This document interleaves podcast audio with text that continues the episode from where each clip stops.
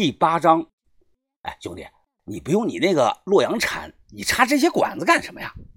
哎，让你扶你就扶着，问这么多干嘛？啊，得得得，听你的。此刻呀，是月黑风高，萝卜地四周无人。老张扭头看看，伸手帮忙扶正了铜管。我捡起一块石头当锤子用，哒哒哒哒哒哒，轻轻的将空心铜管啊砸到地底下。不敢太用劲儿啊，必须让铜管保持垂直，还要下到足够的深度。很快啊，砸好了第一个，留了个头啊在地表上。然后啊，我用腿丈量着距离，一米、两米，走到六米啊，砸第二根铜管，最后啊，打成了一个三角形。三角形最中间也插着一根铜管。老张看到后啊，显得是丈二和尚摸不着头脑啊。哎，兄弟啊，我弟弟在工地上干那个水电，有时候也是这样搞的。你别废话了，看着点人。找到一根干树枝啊，我递给他。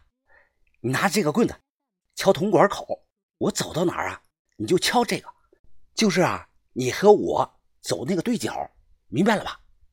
然后记住啊，敲的时候啊，既要有节奏，又要有力度，懂了没有啊？哦，懂了懂了，那现在开始啊，我点头，各就各位。老张开始梆梆梆的敲管子，我也不嫌地上土脏，直接就趴到地上，耳朵呢凑近铜管子去听。耳朵动了动，我抬头打了个手势，示意老张的力度不够，他又加了点力。听完这里呀，我又挨个换别的位置，老张呢也走对角跟着敲。我眉头紧锁呀，心想这里不对呀，地下有古怪，两个点位啊传来的声音不一样，真是怪了。除非啊，这个地底下有块直径超过六米长的石头阻音了。看我高度的认真，老张小心的咽了口唾沫，不敢发出声音打扰我。我不能确定，于是呢，又让老张啊转着圈重敲了一遍。结果两次得出的结果是一模一样，这个地底下绝对有阻音的东西存在着。我记得之前啊单独讲过听雷，哎，别觉得扯淡，这是真的。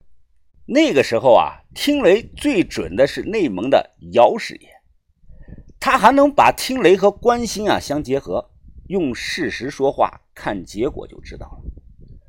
后来啊，庭审的时候说了，他一年到了近五百座古墓，约等于一天两个。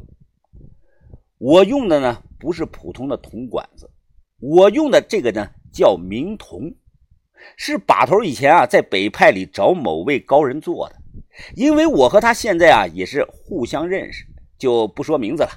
当时我们买来啊，一共花了有四千多。明铜的这种制造工艺啊，现在呢几乎就失传了。我这个朋友呢，他祖上是明代吴邦左手下的那个配铜官，几百年前啊造出来的那一批九转封魔铜就是他负责的。九转封魔铜啊，比同等重量的黄金牛逼多了，秒杀黄金呐，那是。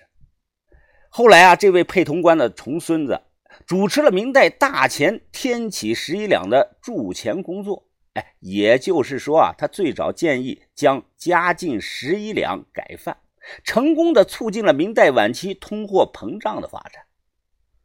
这种明铜的工艺啊，有实物传世，感兴趣的朋友可以去看看。呃，就在那个昆明鸣凤山的山顶上，据传啊，敲一下二十。九公里外啊，都能听到钟声。后来啊，有人去做了试验，结果是重敲一下，十六公里外都能听到。哎，怎么样？是不是听出来什么了？看我起来了，老张呢，连忙的问。我点了点头。哎呀，地下还真的有东西。不过啊，要想确定有什么，哎呀，必须打探点我靠，你看我说什么来着？我就知道这里有古墓的，什么时候动手啊？我把明铜管拔出来收好，看了看天色，低声的说道：“呃，今天行动，夜里十二点。”老张啪啪的拍了下手，说：“那就定了。”这么着急啊？是因为我只有两天的时间，两天后呢，要趁机离开石榴村，到迷药山下和把头会合。时间过得很快啊，很快啊，就到了半夜。我戴好手套，放下包，对着屋子里的镜子啊，呲了呲牙。晚饭吃的是那个韭菜饺子，牙缝里啊沾了韭菜。这个时候啊，门外传来了几声轻微的敲门声。打开门是老张和他的老婆。老张估计是想多分一份钱，还真把他的老婆带上了。对此啊，我并没有阻止。等下我和老张挖土，就让他呢在周围放风。不过能明显的看出来，他老婆啊有点害怕，低着头啊不太敢跟我说话。走夜路出村，老张呢穿着劳保鞋，扛着铁锹，小声的说道：“哎，兄弟啊，我们两口子哎真是什么都不懂啊，不过我们都能下苦力的。”我点了点头，啊，听我的就行，技术上的事儿我来做，你们不用操心。听了这句话，他老脸上才露出了一丝的轻松。我一直有注意到路边有没有人，还好啊，村里人睡得早，一路上没碰到人，静悄悄的。到了菜地呢，我熟练的带上了头灯，让老张的老婆啊去地头放风，并且叮嘱他，如果看到了或者是听到了什么动静，一定要提醒我们。又交代老张两句注意事项，你们都懂了吗？啊，懂了，懂了，那开始吧。说完呢，我接起了洛阳铲，对准白天规划好的位置啊，重重的砸了下去。很快提上来土层，我摆正头灯啊，蹲下检查着。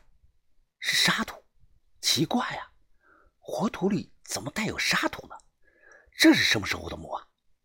我皱眉想了想，搞不懂啊，就和老张呢开始向下挖盗洞。老张往手心里吐了两口唾沫，抡起铁锹来啊，是特别的卖力，一秒钟都不想停。我摇摇头啊，心想果然还是门外汉，不能这么挖，要有自己的节奏啊，否则很快就会力竭。那样啊，反而会拖慢整体的速度。黄土和小石头子儿啊，大量的被翻上来堆到了一边，挖出来的土很快啊盖住了萝卜苗。果然如我所料，老张啊很快便满头的大汗，呼吸也开始急促起来。我停下铲子，让他注意点，跟上我的节奏来。要记得啊，在那个墙洞上啊留上豁口，要不然呢，等下就不好上来。老张喘着气说：“明白，兄弟。盗洞挖的深了，我让老张下去啊，用桶装土。他装满后啊，晃晃绳子，然后啊，我来提。就这么一刻不停干到三点半。老张在底下突然激动地说：‘哎呀，兄弟，我看到砖了！你快下来看看呀！真看到砖了！哎呀，快点，快点！’